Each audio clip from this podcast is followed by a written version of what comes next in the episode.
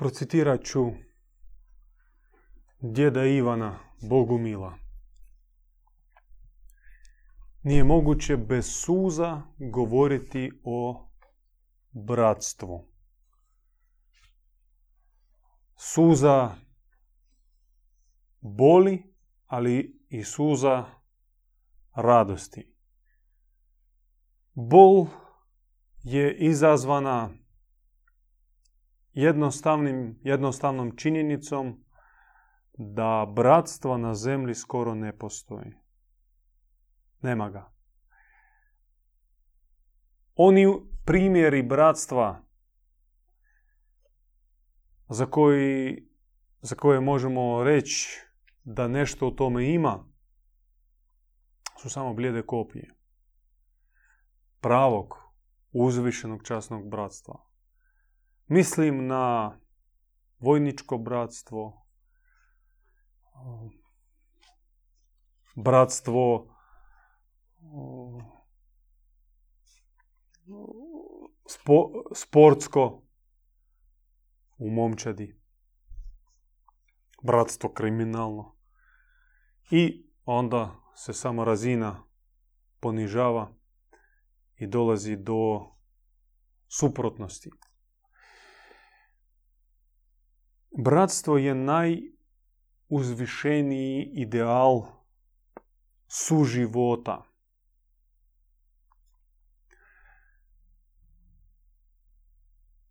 Danas ću reći o bratstvu koristeći neke nove termine.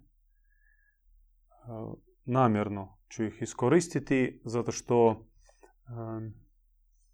teško zamijeniti sa, sa jednom riječi taj pojam koji sobom predstavlja cijelu, cijeli koncept. Ali počet ću sa Mateja 23. poglavlje, 8. stih, u kojem se navodi citat Krista gdje on kaže svi ste braća. Svi ste braća i on isto tako poziva da se sjetimo oca, kaže, koji je onaj na nebu. Kaže, nemojte nikoga na zemlji zvati rabi, kao učitelj. Učitelj je samo Otac nebeski i Oca čak na zemlji nema, nego usmjerava prema idealu nebeskog Oca. To je vredilo za tadašnju Palestinu i tadašnje rabine koji su sebe ponašali kao pastiri, vjeroučitelji. Na grčkom to se izgovara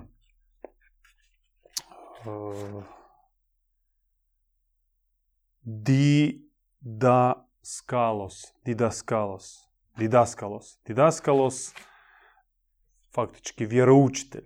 I Krist raskrinkava prije 2000 godine poziva na red one sekte judaističke farizeje i književnike da ste se pretvorili u didaskalose, vjeroučitelje, ali time vi zapravo narod vodite od oca, a ne ka ocu. Uz sve što vi poučavate, uz e, sav vaš vjeronauk, vi zapravo hendikepirate dušu, zatvarate je i povezujete sa knezom ovoga svijeta, sa ovim svijetom, zato što put do oca ne događa se preko vjere. On se događa preko njegove spoznaje. Ti ne možeš u svog čaču vjerovati, ne možeš u svoju majku vjerovati. Ti ih znaš. I gradiš s njima odnos, kao sa živim bićem. A vjerovat da meni preko zida u apartmanu živi moj otac rođeni. Zamislite šta bi to bilo. Još jedan pojam koji je usko vezan uz našu današnju temu je kolo ili kolovrat. Staroslavenska riječ, kolo, vrat, vrtiti se. Vidite na zidu našem prikaz kola.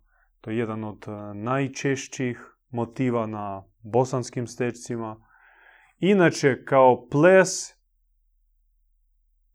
kao sakramentalni ples, kao otajstvo je prisutan skoro u svim narodima i to je nešto originalno, prastaro i što hvala Bogu je došlo do naših dana.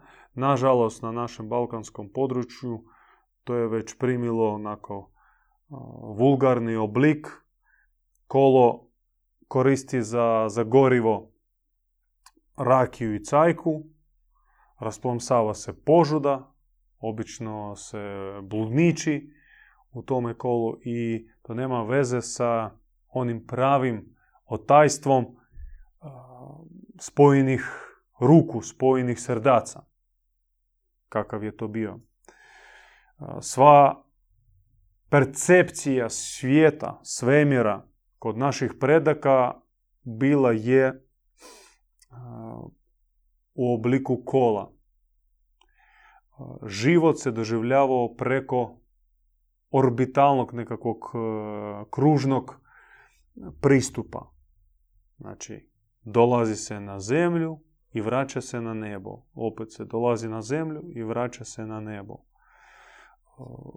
Božanstvo je okruženo, ono nije vertikalno nadređeno i gradi svoje hijerarhije gdje onaj gore gazi one koji su ispod njega, nego on je okružen. Naravno, prvi krug je onih koji tek i mogu podnijeti njegovo svjetlo. Onda širi se krug onih koji percipiraju svjetlo, ali još nisu spremni biti baš u, u samoj jezgri. I tako naš svevišnji koji napunjava svemir svojim prisutstvom u obliku kola, u obliku orbita, u obliku tih kružnica se širi. Poput valova, kružnica koji se pojave na vodnoj površini kad se tamo ubaci, kad padne kaplica. I onda se širi na sve strane. I naš svevišnji, on pojednako okrenut na sve strane i sve prisutan. Ali on je okružen. I zato kolo vrat i kao otajstvo, kao slavljenje. I kao jezgra društvenog života bilo nešto na čem se zasnivao život u prastara vremena, u pracivilizacijama, može se reći o nekoj zajedničkoj indoeuropskoj civilizaciji koju mi po tradiciji zovemo hiperboreja i koji onako mm, u već izbljedilim oblicima došao do naših dana, poput spomenutog više kola, ili kad vi recimo uđete u Španjolsku sa strane e, Perpinjana, kad ulazite u Kataloniju, već e, prilikom prolaska Francuske Oksitanije i ulaskom u Španjolsku Oksitaniju vidit ćete spomenici i figure plesa u obliku kola. Skoro svaki grad, gradić ima neki kipić koji prikazuje isto kolo ljudi koji u takvom ushićenom stanju plešu. I to je nešto što obilježava i arhetip katalonaca, oksitanaca i nije slučajno da to područje u srednjem vijeku bila jedna od cvatajućih oaza dobre duhovnosti, dobrih ljudi, kojih su zvali katari. O bratstvu govoriti normalnim jezikom je nemoguće. O bratstvu treba pisati pjesme i skladati glazbene, glazbena remek dijela. Poput slavnog, poznatog remek dijela glazbenog devete Beethovenova simfonije. Leitmotivči je Schillerova oda bratstvu. I završetak te simfonije uzeli su za himnu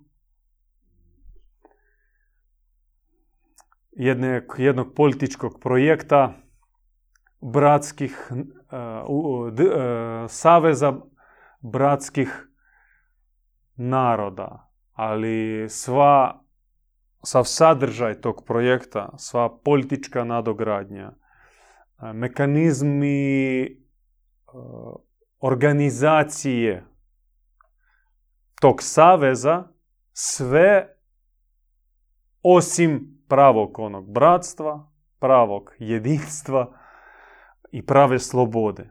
To je zapravo više mm, da upotrebim neku blažiju riječ. A, ne... Da, to je parodija.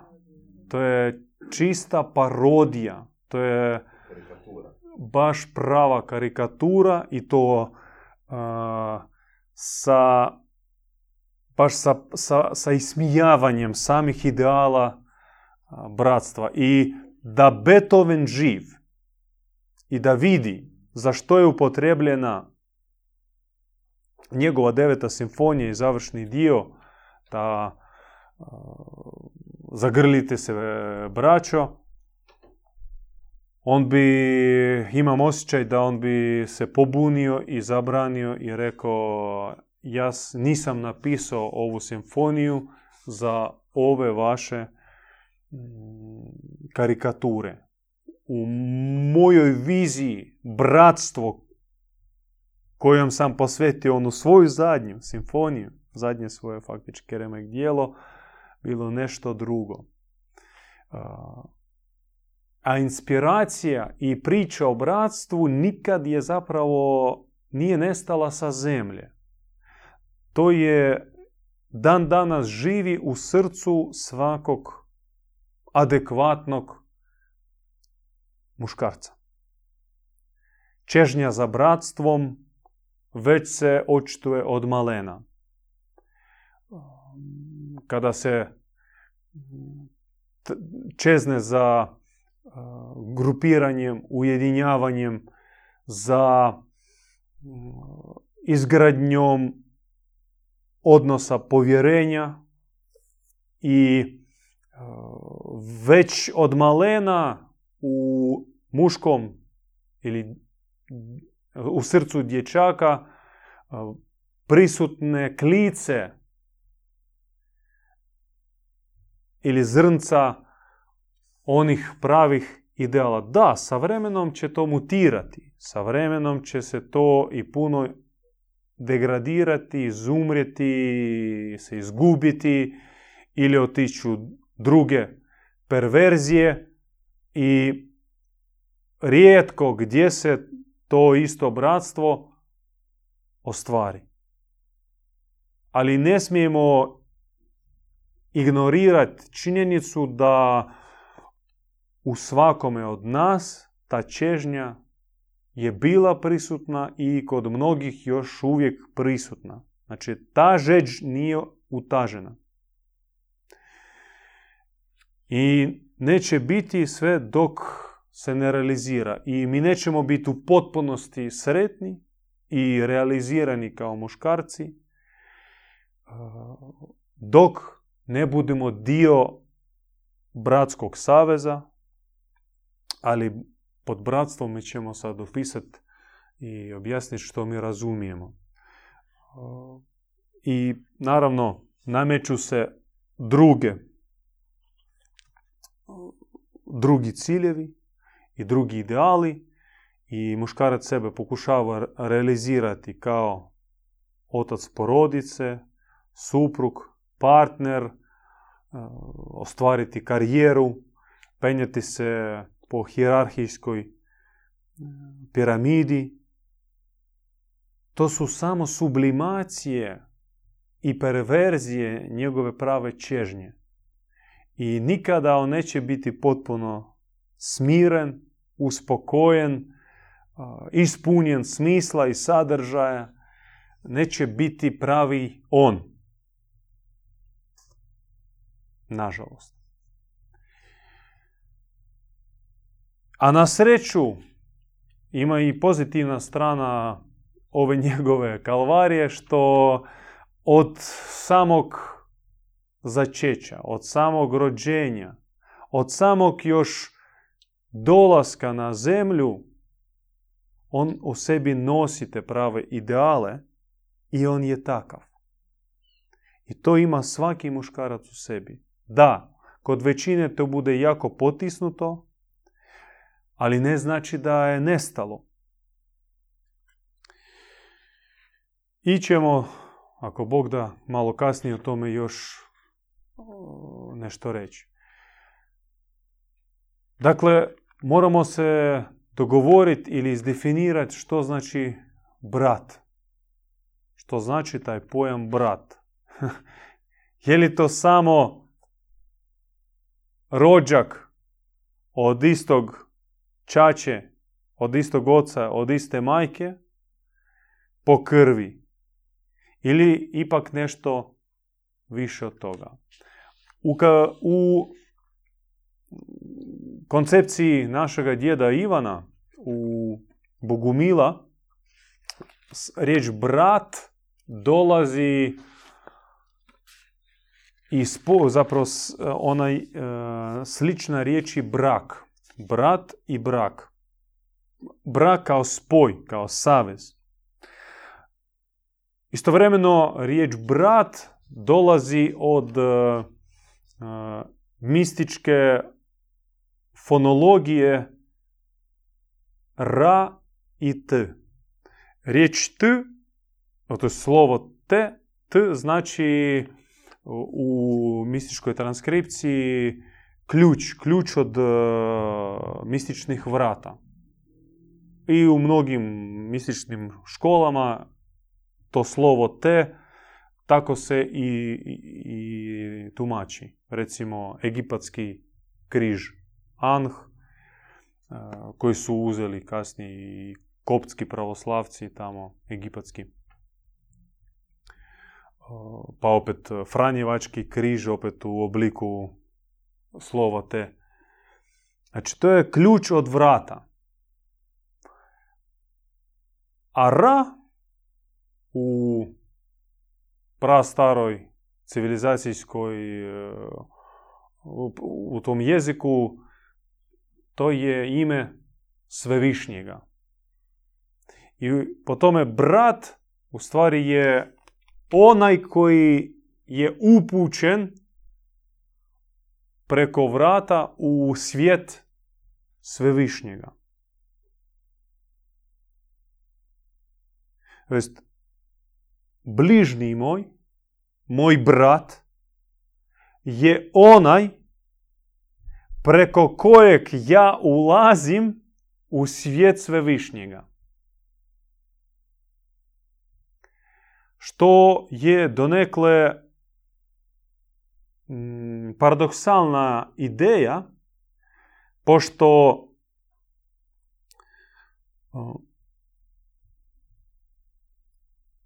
religiozni koncept, on e, nas uči strahopoštovanju i individualizmu. Ti si grešnik, ti odgovaraš za svoje grijehe i ti imaš zakon, poštuješ zakon i onda dolaziš na sudni dan. Kao jedinka. Međutim, kad bi išli i doslovno bi e, gledali uputstva od velikih odabranika, pomazanika, mi bi vidjeli da svi oni pozivaju nas na bratstvo. Sjećate se Kristovo gdje vas dvoje, troje u ime moje. Pa opet spomenuta, spomenuti citat iz Mate, vi ste braća. I u bratstvu, kaže, bit ću ja s vama i bit ću ja među vama. Kada mi pristupamo jedan drugome, kao vratima u svijet svevišnjega. Znači, ja, brat mi otključava vrata u svijet svevišnjega. Bez brata ja neću u potpunosti uh, ući i boraviti u prostoru mog nebeskog oca. Da, ja možda dobit ću neke jeke iz tih prostorija, iz toga svijeta. Um, neki bljesak uh, svjetlosne zrake, neki lahor mirisa će doprit uh, moje knjuha. Ali da živim, da uđem i boravim u, pro, u palačama našega svevišnjega, ja trebam brata. Jer sama etimologija riječi brat nas zapravo nam i objašnjava misterij duhovnog saveza kao zapravo najkraći i najbolji i najplemenitiji put do bogospoznaje. I ne samo bogospoznaje, nego i do života u Bogu. I obrnuto. Dok nije se tebi bližnji otvorio kao brat i kao ona vrata u svijet svevišnjega, on će tebi biti iskušenje, sablazan i onda sam ustanu, zatvori se, povuci se, od čovjeka dolazi samo grijeh, jer svaki od nas je grešnik. Ja iskušavam tebe, ti iskušavaš mene, mi samo množimo grijehe i bolje nam svak da živi na svoju stranu i smanjiti našu međusobnu komunikaciju. I onda mi zapravo dolazimo do onoga što i želi Lucifer i što on implementira tu na zemlji. Dje, razdvajaj i vladaj. Zavađaj, zava, zavadi i vladaj. A naš svevišnji traži suprotno. On kaže, sjedinjuj se i preko sjedinjenja ćeš doći do mene. I ja ću djelovati preko sjedinjenih srdaca. U praksi našoj bogumilskoj to izgleda ovako. Ako želim dobiti odgovor na moje molbe, na moja pitanja koje ja upućujem preko molitve, preko misli svom dragom nebeskome ocu, ja ne odlazim u lucidni san. Ja ne jedem glive i ne pušim marihuane. Ja ne promatram kombi ili neke izloge podučanima da dobijem neki znak, nego ja slušam što mi kaže moj brat.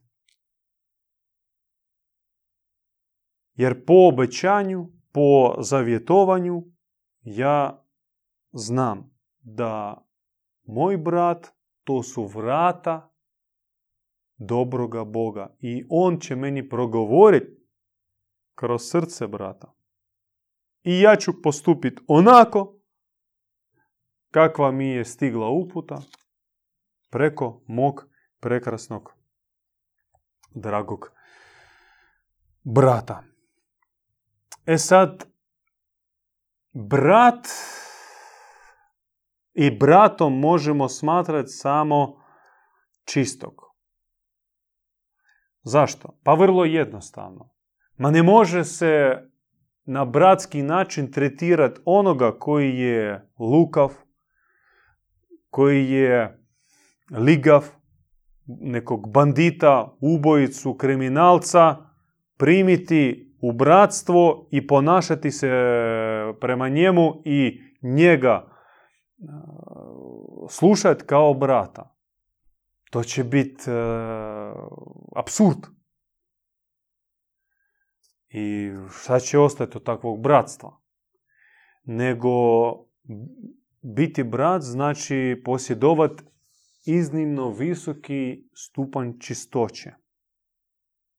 Moralne čistoće, čistoće misli, pogleda, sluha, čistih motiva i čistih nakon, nakana, biti transparentan, nemati skrivenih želja, skrivenih e, manipulacija, biti zaista čist. I tome ne, nema kraja. Nema kraja jer čisti kod nas, kod Bogumila, je onaj koji se očišćuje. Ko za nas, e, ko za sebe može reći da je čisti? Nitko. Ja ne mogu za sebe reći da sam čisti. Ali uzet ću si zapravo reći za sebe i tako mogu posvjedočiti za svoju braću, za one koje zovem bratom i smatram bratom. Da smo mi oni koji se očišćuju. Mi imamo u sebi želju i čežnju da se očistimo. Nije lako, puno ima nataloženog smeća u našoj glavi, u, našom, u, naš, u našem sjećanju, u našoj prošlosti, puno toga nije raščišćeno, ali mi smo na putu. Trudimo se i mm, da Bog da tako i ostanemo i bez obzira kakav stupanj si postigo, uvijek sebe smatraj onim koji se očišćuje. Nikad sebe nemoj nazvat čistim. Neka drugi ljudi tebe promatrajući po tvojim dijelima, po, tvojim, po tvom ponašanju, po tvom svjedočanstvu, posvjedoče za tebe da si ti čisti. Sebe smatra još nedovoljno čistim, još na vrlo niskom početnom stupnju. Onda si osiguran od raznih gluposti, zavedenosti i neadekvatne procjene. E, takav postaje brat. Ali brat još mora biti slobodan, pošto mi dolazimo neslobodni. I tu mi dolazimo do uh, one najavljene naše, možda kao naslov teme, naravno to nije ne može sve pokriti sa, sa, sa, tri riječi. Sloboda, sloboda. Sloboda kao vrlo bitna kategorija za duhovnog čovjeka, za muškarca u savezu, u nekoj zajednici. Mora biti slobodan. Ali, uh, najmanje čovjek je zarobljen kreditom, najmanje on je zarobljen Um,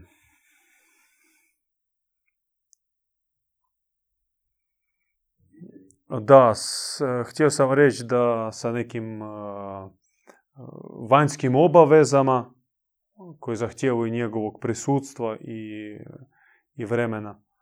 Najviše čovjek zarobljen samim knezom ovoga svijeta. Pri tome na suptilan način.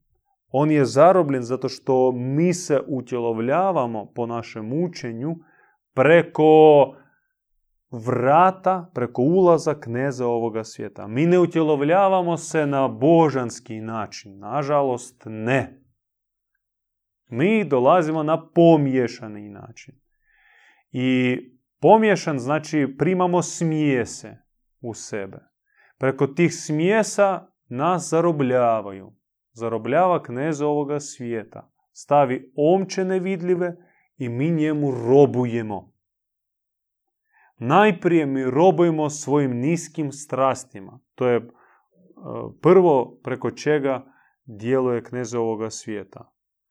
Strah od egzistencije, e, želja za dominacijom, požuda, pohlepa, to su njegovi očiti i možda najjači trigeri. Ali ih ima još i još i još i još vrsta neslobode svaki od nas posjeduje na stotine.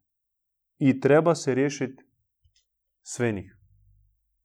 I dok nismo se riješili njih, mi nećemo biti slobodni. Iako ti možeš biti poduzetnik, kao ne radiš e, za stričeka, sam za sebe, čak možeš e, potpuno se autonomizirati, izgraditi Mm, samodrživu kuću, imati svoj bunar, solarne panele, bla bla bla, živite od svoje bašte, ti nećeš biti slobodan. Ti nisi slobodan od fatalnog programa.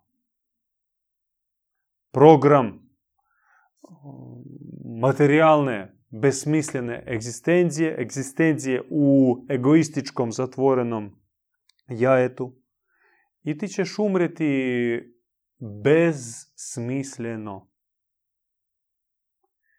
I nema razlike velike. Ili tebe u glavnom gradu zgazio auto na cesti u 30 godina ili si negdje povučen od svijeta, autonoman i neovisan, umro zdrav sa 90 godina. Ne izmjerava se tvoja egzistencija ni proživljenim godinama, niti ostvarenim nekim zemaljskim projektima. Tu su u pitanju druge kategorije po kojima nebo procjenjuje. Jel čovjek e, je živio ili on je samo egzistirao. Većina ljudi koji živu u današnjem svijetu, koji su bili prije nas i vjerojatno tako još će se nastaviti neko vrijeme, ne živu nego egzistiraju. I po sadržaju, po duhovnoj komponenti, njihov život ne razlikuje se puno od života neke banalne bakterije. I bakterija živi i traži sebi hrane, probavlja tu hranu, ostavlja poslije sebe trag organskog otpada i kad dođe njeno vrijeme, umre. Eto, možete slobodno to usporediti sa čovjekovim, čovjekovim životom. I po mogućnosti bakterije se razmnoži i ostavi poslije sebe nasljedstvo.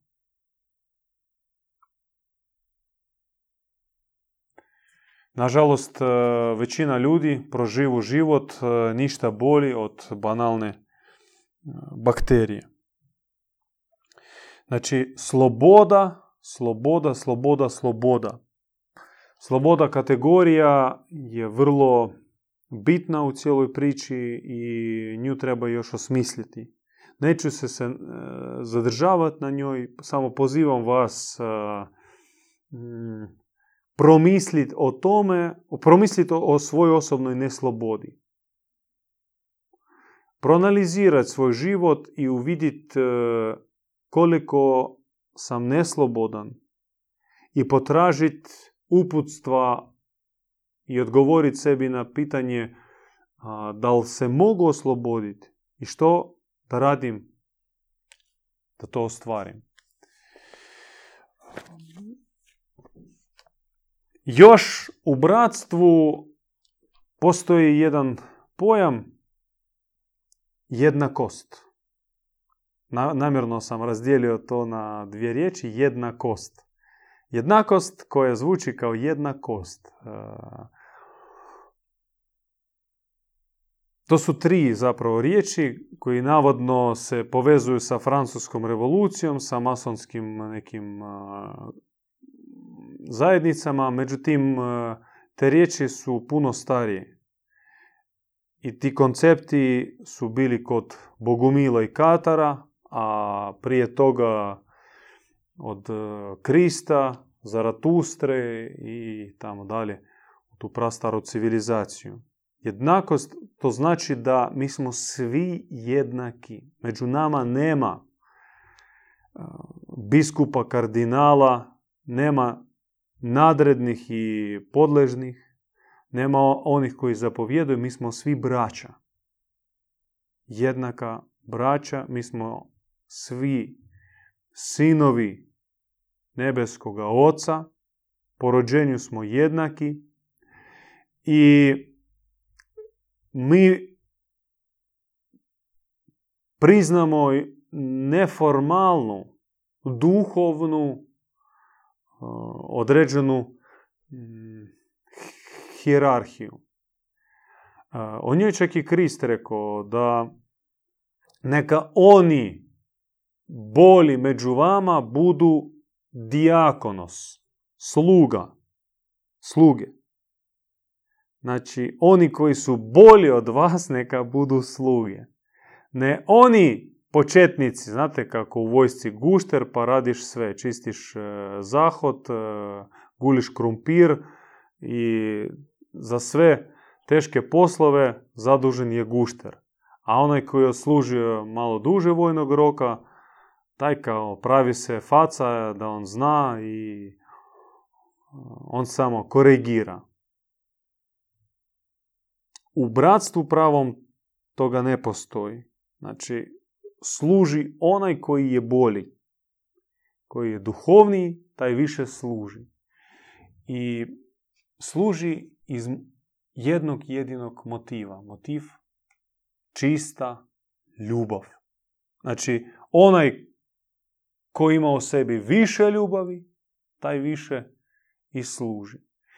I on bude zapravo u istaknutijem položaju. Znači njemu se prizna da on u sebi ima više ljubavi, da on i više služi, a na ne, ne da on sada dobio neko ovlaštenje i on sad zapovjeda ko religiozno crkveno lice, samo zato što je dobio papir i on sad se ponaša kao e, nedodirljivi, taj bramin. Nažalost, e, većina religioznih institucija se ukalupila i pretvorila u e, čvrstu piramidalnu strukturu na vrhu koje je mala klika nedodirljivih, a dolje masa lajka koji zapravo s jedne strane ne činjavaju zajednicu, ali opet nemaju nikakvih prava. Nemaju, nemaju nikakvog utjecaja ni na što. Što je centar bratstva? Kako da se bratstvo ne raspadne?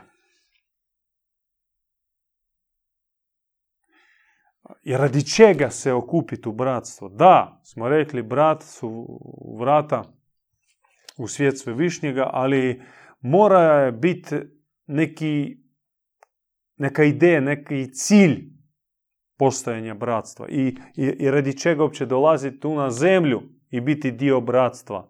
I koristiti bratstvo kao sredinu realizacije cilja svog dolaska na zemlju. Ja ću reći vam metaforom.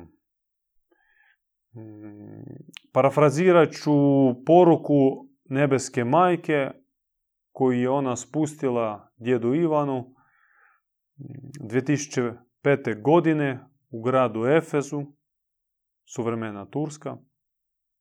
Prilikom njegovog boravka tamo, kada se pisala knjiga objava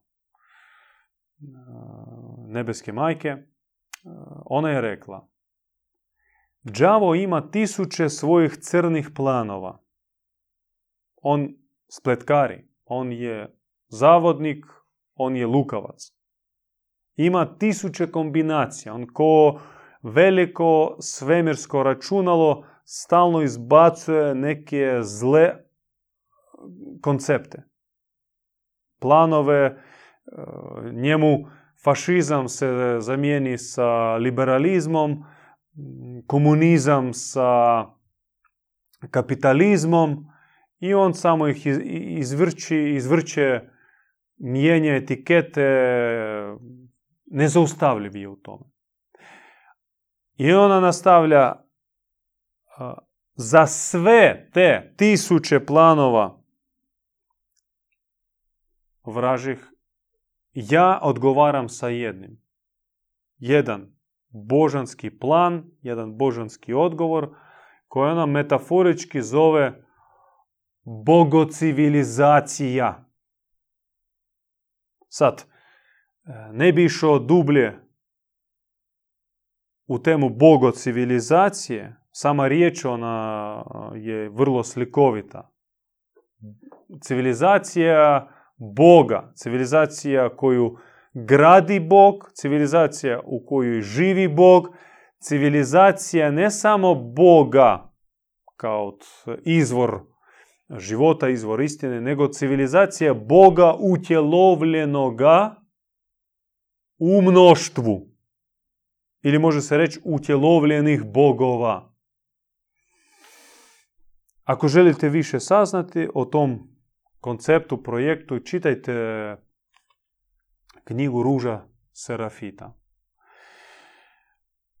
I ona kaže, odgovaram sa tim konceptom, taj e, plan, on pobije sve crne planove Lucifera.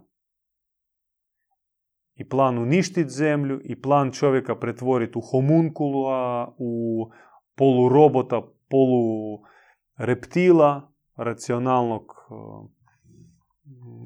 racionalnu mašinu. Znači, za sve te planove ja odgovaram sa jednim bogocivilizacije. Biće bogocivilizacije i hoće biti. Ona je u planu i taj plan hoće se ostvariti. I radi tog plana, radi ostvarenja tog plana, mi dolazimo na zemlju. I bogocivilizacija će biti zasnivana na bratstvima, na savezima slobodnih ljudi.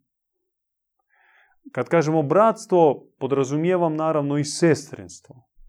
I ne činim razliku između brata i sestre. Ali bitna da, su, da budu slobodni, da budu duhovni, da budu osvješteni i da budu čisti. I kao na temeljima, kao na stupovima se gradi zgrada, tako bogocivilizacija će biti zasnivana na savezima, duhovnim bratstvima i sestrinstvama. A bratstvo, pošto je sastavljeno od e, slobodnih i jednakih istovjetnih ljudi, mora u sebi imati jezgru. I ta jezgra je vijeće. I sad, djed Ivan kaže da valjda najsramotnija, najgadnija riječ koja se danas može upotrijebiti je riječ demokracija. Znači, to je totalna laž, gluma, prevara i samo jedna od e, mnogih karikatura džavolih preko koji on zavodi čovjeka i stvara iluziju kakve takve slobode. Vijeće je nešto što je prastaro, što je originalno. Danas to je cirkus i nema nikakvih vijeća i vječnica i sjednica. Vijeće, u vijeće se primaju oni koji u sebi imaju mudrost, u sebi imaju čistoću, koji su transparentni, koji nemaju e, niskih egoističkih namjera i oni koji se trude. Znači, samo trudbenici se pozivaju u vijeće. Ako nisi još trudbenik, ako samo gost, ako si putnik uh, u zajednici, ako dolaziš, slušaš, proučavaš, pridružiš se nekim okupljanima, ne trebaš se gurati u vijeće. Kad si se primio truda, kad si se primio posla, kad si počeo raditi na sebi, kad si počeo doprinositi u zajednicu, onda ti automatski budeš dio vijeća. Pri tome, taj princip zajedničkog vijeća mora u sebi imati još krilo starčesko ili djedovsko. Mora biti pored tog vijeća institucija mudrih, mirnih, uspokojenih, Bogom nadahnutih djedova, starješina. Koji služe više ne radi savjetovanja koliko radi prisutstva, Božeg prisutstva. Od gdje ima taj svetac, Evlija, djed, starješina, mudri i bijeli starec, tamo ima i Boga.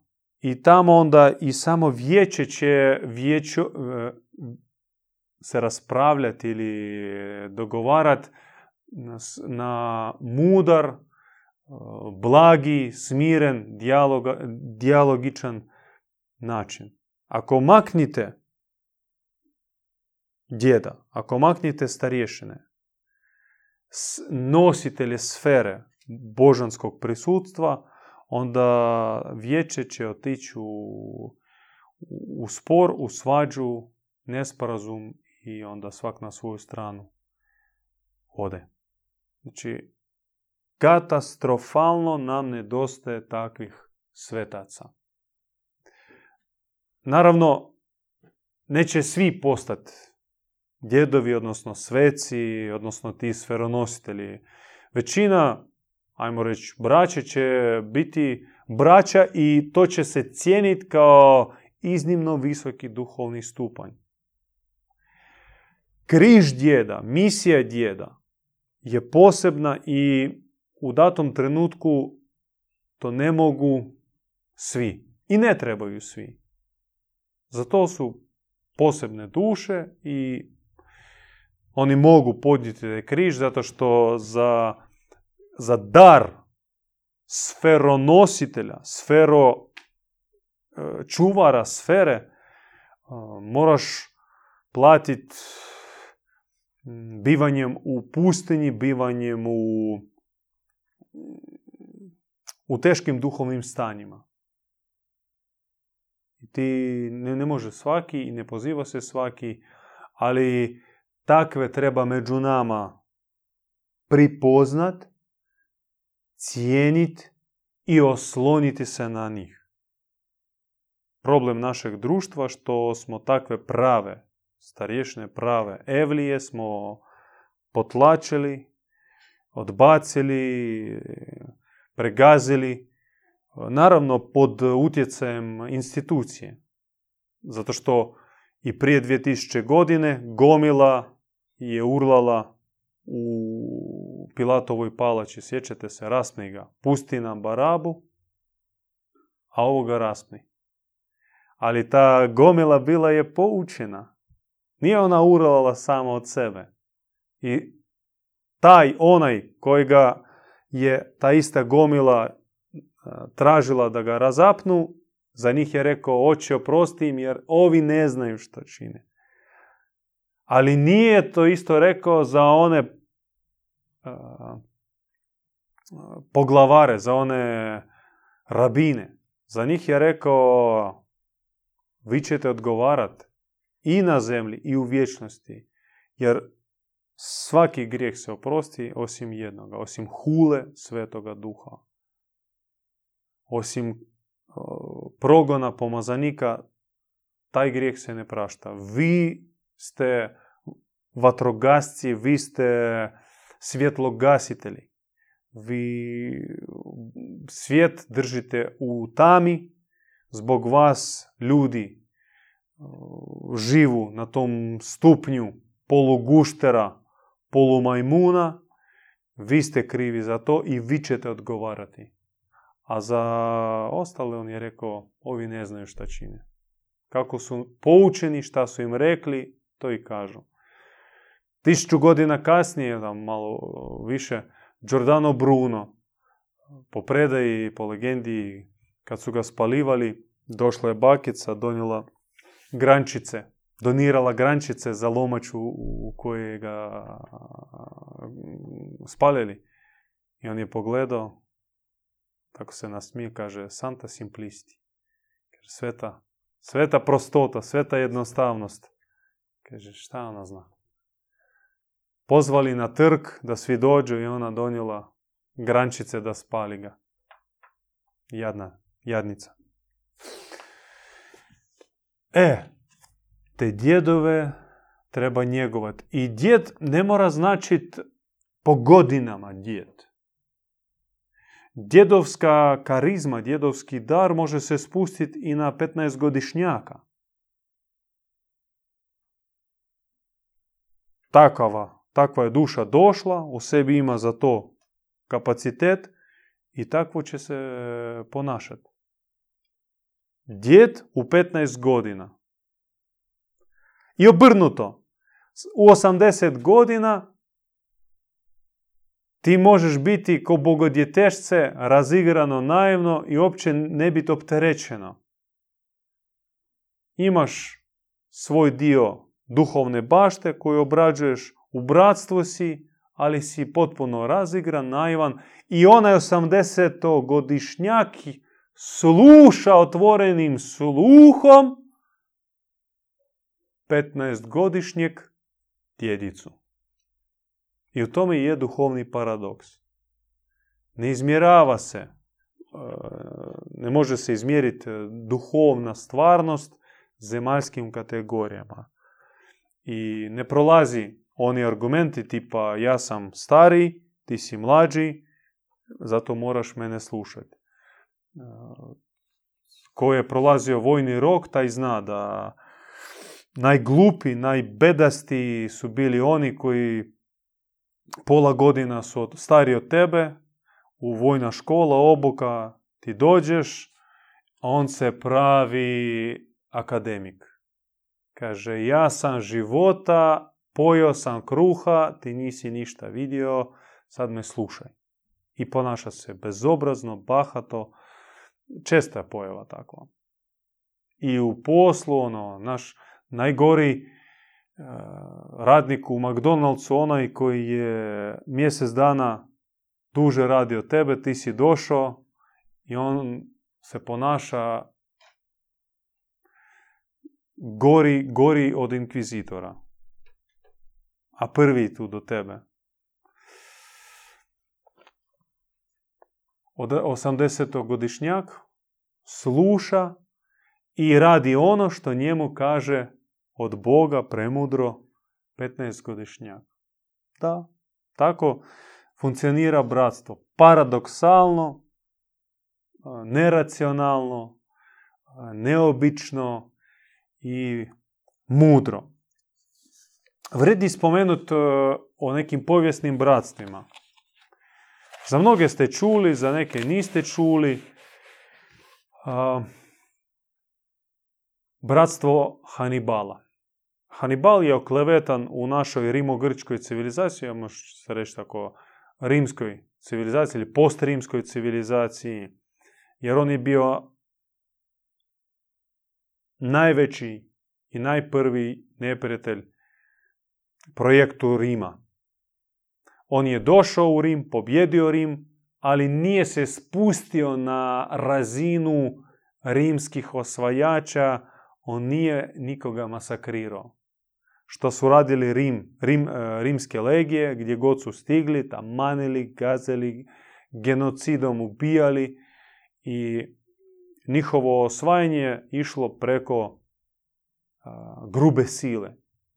I kasnije, poslije Rimskog carstva, kogod je dignuo zastavu nestalog Rimskog carstva, jer vi znate, ako se ne varam, Austro-Ugarski kralj, on je nosio titulu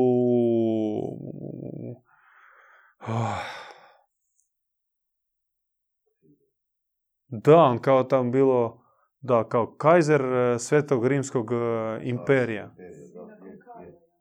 Znači, sve do 20. E, stoljeća pravno zastava Rimskog carstva, Rimskog projekta je visila gore u zraku. I mm, zapravo to naslje, nasljeđe rimsko pokrilo svih ovih dvije i nešto tisuće godina sa svim tim kolonijama, krvavim ratovima, sa genocidima i tako dalje. Hannibal je bio nešto drugo.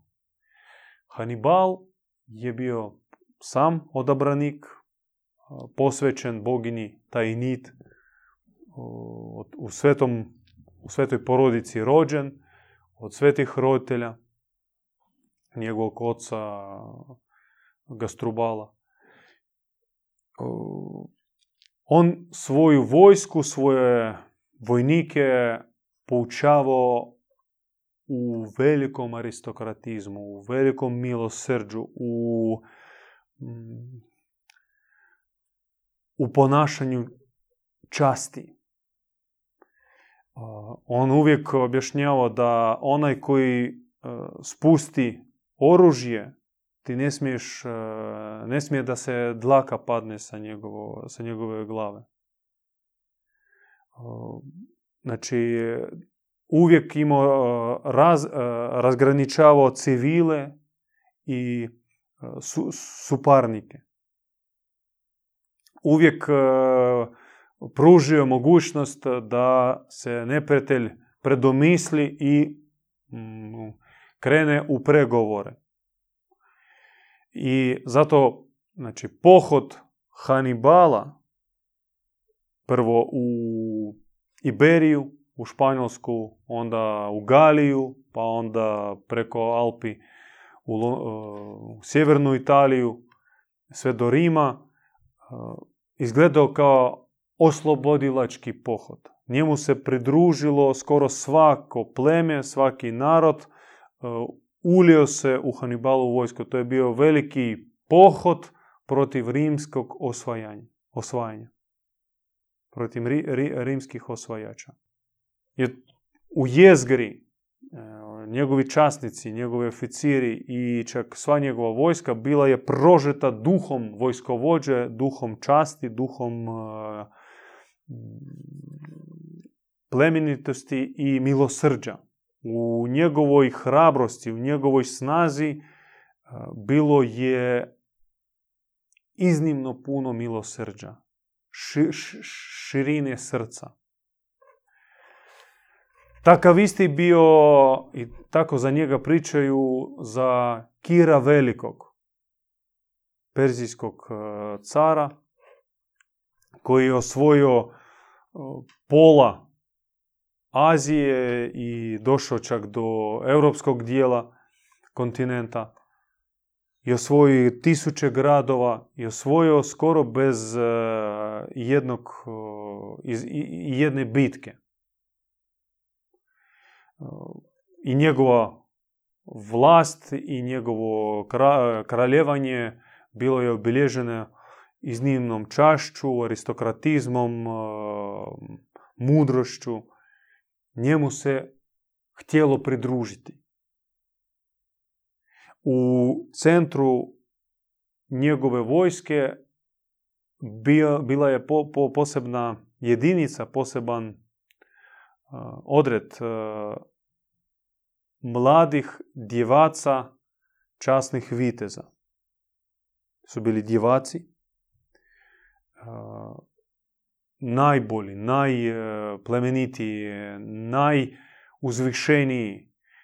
I često bi Kir, kada nije mogao se dogovoriti, kada imao neprijatelja koji se htio tući, on govorio, ajmo onda pustit naše momke, po ih deset ili, ili sto, daj svoje najbolje, da sad ne, ne, ne, ne, ne tučimo se bez veze, ne, ne, gubimo živote ostalih. Imaš ti svojih sto najboljih, imam ja svojih sto najboljih. I neka oni riješe bitku. Ko će pobjediti, tome pripada i pobjeda u bici. I nije bilo slučaja da rijetko, rijetko, rijetko, rijetko, ono, baš neki najglupi, najbahati bi se usudili poslati svoje najbolje vojnike pod navodnicima da se tuku s onom posebnom jedinicom. U većini slučajeva dovoljno bilo njegovoj satni izač da ih pogledaju. Pri tomu to nisu bili Rembo ili čak Norisi na Bildani. Nego na njima prebivao je sjaj, sjaj Božeg prisutstva. I u ta vremena, pa i dan danas, oni koji su u vojnoj, u vojnoj u vojnom području, u borilačkim vještinama, na primjer, oni odmah vide na suparniku jačinu duha.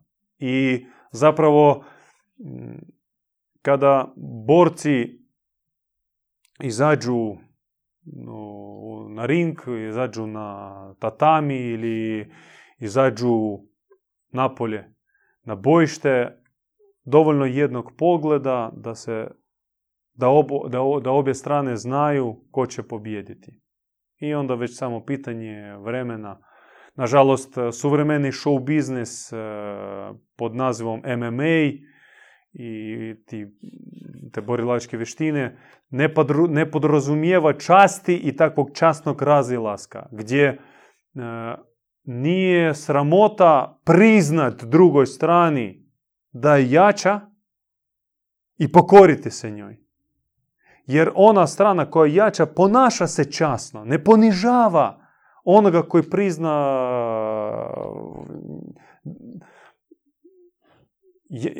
svoju jačinu, suprotnu jačinu suprotne strane. Kao dva, kao u nekom idealnom, u idealnoj priči, dva majstora tih e, istočnih e, borilačkih vještina, ako se nađu na jednom terenu, pogledaju se i skuže ko je pobjednik, ali obojica jedan drugome se sklone, naklone glavu i priznaju jedan drugome mm, kao vještinu, s tim da se zna, po pogledu e, zaključavaju ko je pobjednik. I znate ona izraz, najbolja bitka je ta koja nije se dogodila. Pa tako se ponašao Kir Veliki i ta njegova posebna jedinica, a ključna tajna njihove snage bila u tome što su bili djevaci.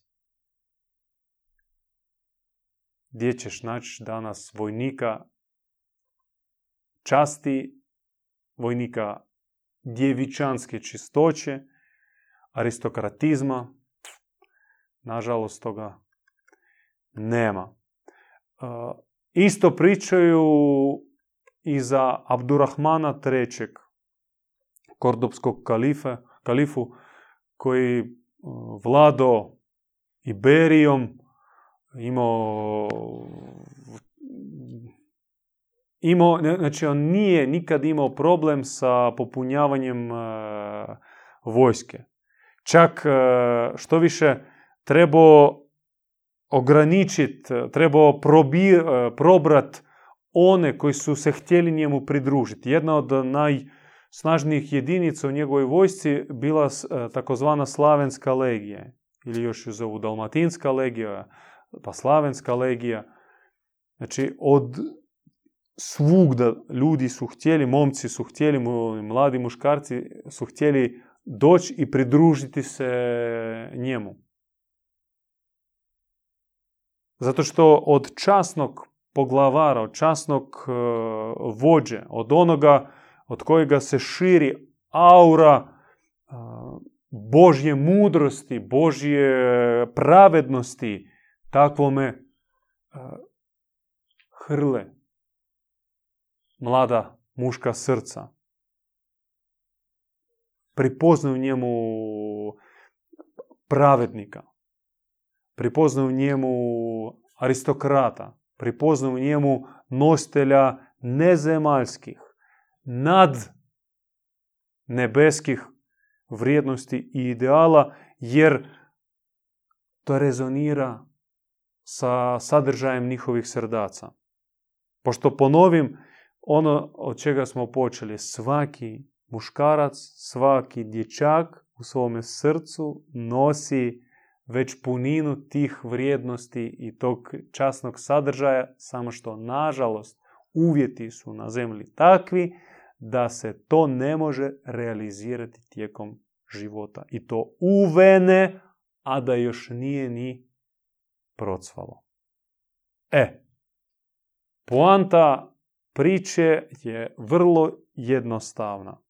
Trenutno mi smo u divljoj, zločestoj, nepravednoj, bezobraznoj, gruboj, odvratnoj džungli, gdje svak stoji za sebe, gdje ide nemilosrdna tuča za preživljavanje, za dominaciju, za ekspanziju, gdje se događa permanentni genocid jačih nad slabijima, gdje nema milosrđa, nema suosjećanja.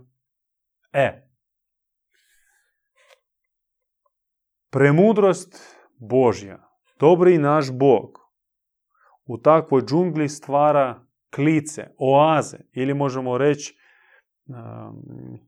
staklenici gdje će se njegovati duše nositelji e,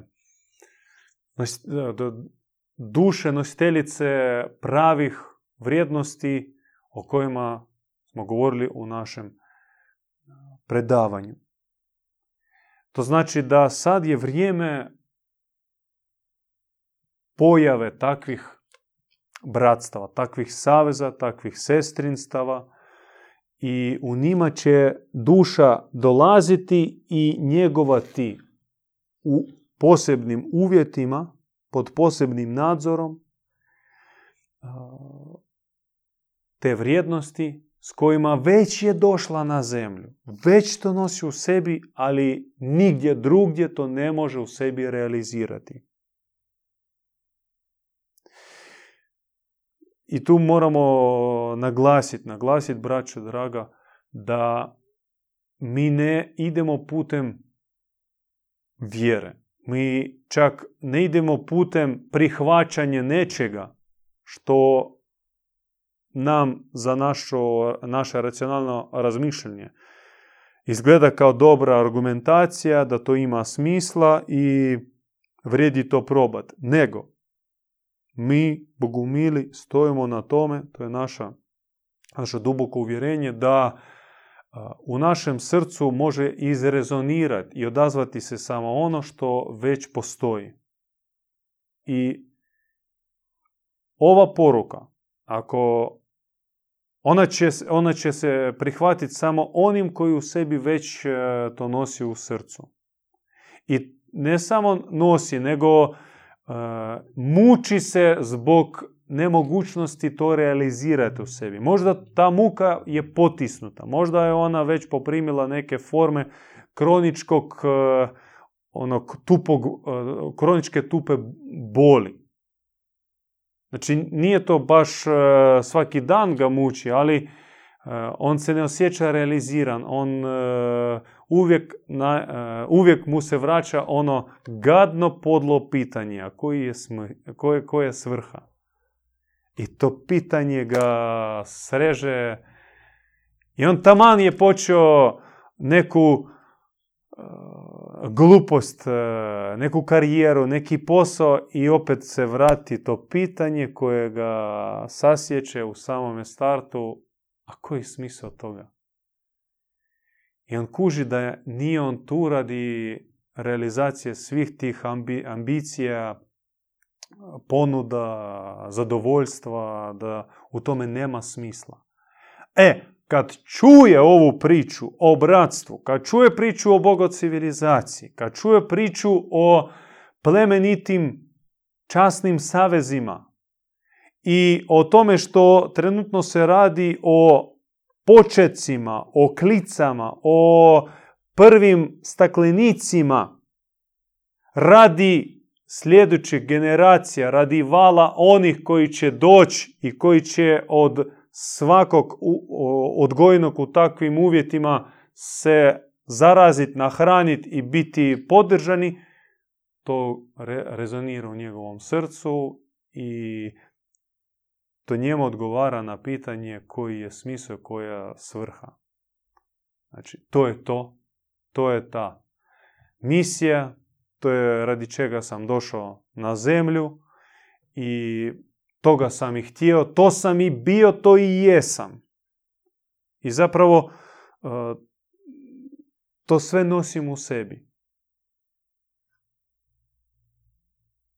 Samo dovoljno bilo jednog e, potica, jednog, jedne podsjete da se to probudi i to više ne mogu zaboraviti. E, želim da to se realizira. I brat u bratstvu, on nije samo da bude dio bratstva i uživa neku posebnu njegu, posebnu brigu i posebnu radost bivanja u bratstvu, nego on već i nositelj bratske sfere, bratskog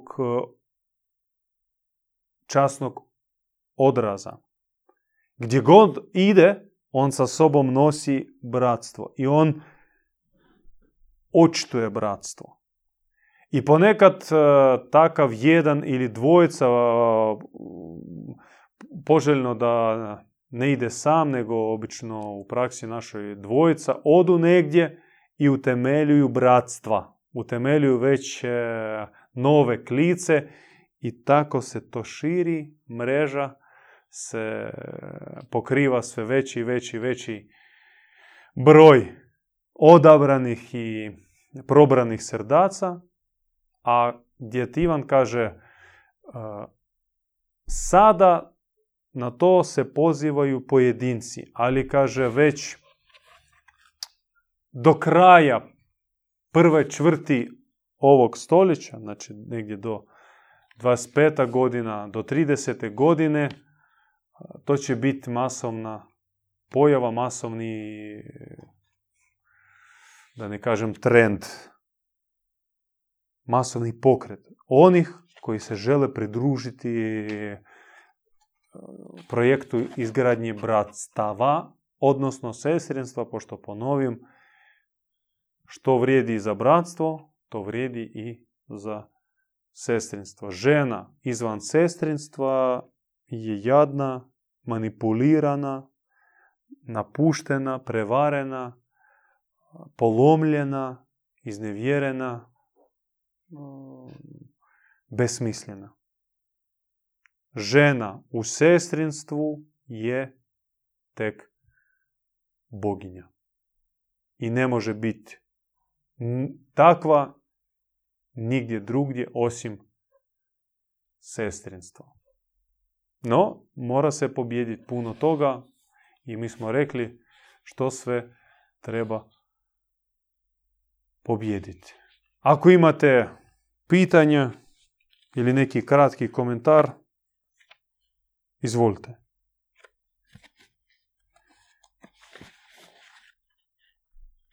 Unaprijed oprostite na onako malo zbrkani nastup, izlazimo iz karantene iz online u offline, pa smo malo izgubili spremu. Uh, nisam naravno sve rekao što sam htio, što sam uh, isplanirao. Tema je jako široka i bogata. Recimo, na početku sam spomenuo riječ, grčka riječ, adelfo poesis. Ta riječ e, seže Atlantide po verziji djeda Ivana. I taj pojam, ta praksa adelfo poesis, e, koji u prijevodu znači adelfos brat, a poesis stvaranje, stvaranje bratstva. Bila je prisutna u Europi i u srednjem vijeku i u 18. 19. stoljeću i te ideje stvaranja bratstva, stvaranje kao osvješteni, promišljeni, duhovni rad na stvaranju bratstva. Razumijevanje da bratstvo samo po sebi neće se roditi, neće se stvoriti. Nije dovoljno da se mi okupimo i popijemo čaj popričamo o bratstvu, nego treba se truditi i izlaziti u susret jedan drugome, pomagati i pustiti da nešto otpadne, nešto se u meni raskrinka, nešto izađe, ono zlo i one, ona an, onaj antibratski sastav, antibratska priroda mora se raskrinkati u meni, a ja sam i kakav tek antibrat. Samotnjak, egoist, narcis, mamin sin, glupan, zavoden, zaveden, prevaren, zarobljen, ovisnik i samo postavimo tri točkice što sve sam ja. I to je antibratska priroda. To mora izaći. I naravno izlazi to kroz bol, kroz katarzu, kroz kajanje, kroz otvaranje srca, kroz povjeravanje bratu, kroz ispovjedanje bratu u bratstvu. Obraćanje za pomoć bratstvu. Braću, pomozite. Recite što meni ne valja, ja ne vidim. Primanje pozicije manjeg brata, mlađeg brata. Ne poučavati, nego biti poučen od braće. I svladat tu neku gordost u sebi, što ja sam vidio života, a da sad mene tu neki tamo tinejdžer poučava ili meni daje neke komentare, treba biti spreman. Kod nas bratstvo nema dobne, do, dobnih razlika. Kao oni stari koji su života vidjeli su pametniji. nema izravne korelacije između ta dva pojma. Tu djeluje duh, tu djeluje srce i može, o tome smo rekli, neki tinejdžer biti mudri, pametni i imati u sebi više bratske prirode i više bratskog srca nego neki čovjek koji dođe sa velikim životnim iskustvom i što tu vreću sa smećem nosi na sebi bez veze. Eto, on u sebi pobjedi gordost i sluša mlađeg brata. I kroz to se liječi, i kroz to se pojednostavi, i kroz to se pomladi. Zato što i godine naše, one kalendarske, to je teret bez veze. To je glupost i to je laž. To je iluzija koju treba skinuti pobjediti sa sebe. Eto, to jest Adelfo Poesis i pri tome rekao sam u vrlo onako skraćenim tezama, pošto to je pojam sam za sebe i o njemu teško govoriti, njega treba doživjeti proći kroz i neke konflikte i, svađe i znati to pobjediti koristeći duhovne ključeve i tu su potrebni ti starješine, ti djedovi koji će biti e, ljepilo koje spajava bratsku zajednicu. Moraju biti kapetani, moraju biti kormilari koji znaju to na vrijeme sve pomoći raščistiti. Braćo mila, to je to.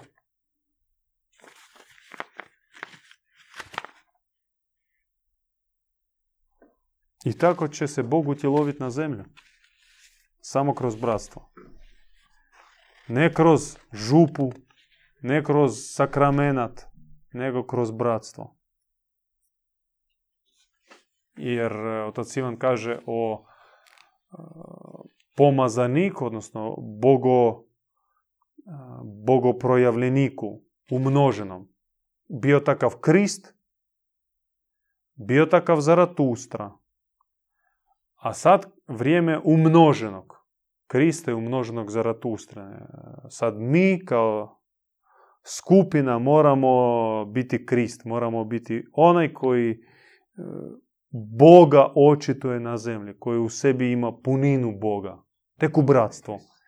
Jedan pojedinac, ne, zaboravite, to je bilo u doba Krista i nije to dobro završilo. Nije to dobro završilo nije njegova misija bila odrađena. Zato majka njegova trebala 16 godina još prolaziti i trpiti, a nije trebala. Trebao Krist da živi i da se širi, da se umnožava i da se rodi mnogo Kristova. I tek posthumno, poslije njegova odlaska, on morao se vraćati, spuštati već u objavama njoj 16 godina i to jedva, jedva ona mogla podići učenike na neku adekvatnu razinu sve do, do njenog odlaska. Oni nisu bili potpuno spremni. Čak Ivan koji je bio najbliži Kristu i bio uzastopno uz nju, uz majku, svih 16 godina. On je lebdio nad njome ko, ko labudica nad svojim labudićima. Čuvao nju, pazio nju, slušao nju, obožavao nju, volio bezumno nju, ko majku. I on nije bio spreman. I tek nakon njenog odlaska, njenog uznesenja, kad se ona objavila njemu i toj zajednici, kao bilo objava kolektivna, Tek onda oni počeli kužiti. Tek onda kod njih proradilo. Razumijete? Takva judaistička hipnoza bila. Djelovala i, i nije davala da, da, da se dogodi da, se dogodi njihovo rođenje kao, kao Kristova, to je Hrestosa, pomazanika, odabranika. E sad, već to se ne ponavlja, kad mi kažemo djed Ivan, djed Ivan, on živi u mome srcu. I u meni je djed Ivan. I djed Ivan kao pomazanik, on je umnoženi. I, i Hrestos, taj bogoprojavljenik, bogo svjedok, bogonositelj, on je umnoženi. I onda šta mogu nam? Ništa. Uzmi jednog, a na njegovo mjesto će doći opet deset kad smo već e, ko mreža. Tako djeluje u ovom vremenu naša draga nebeska majka. I slava njoj. Amin. Mir vama i bratska srca. Budemo spojeni u bratskom savezu po temeljima i vrijednostima istinskih nekadašnjih velikih povijesnih ali istovremeno i budućih još većih bratstava. Amin.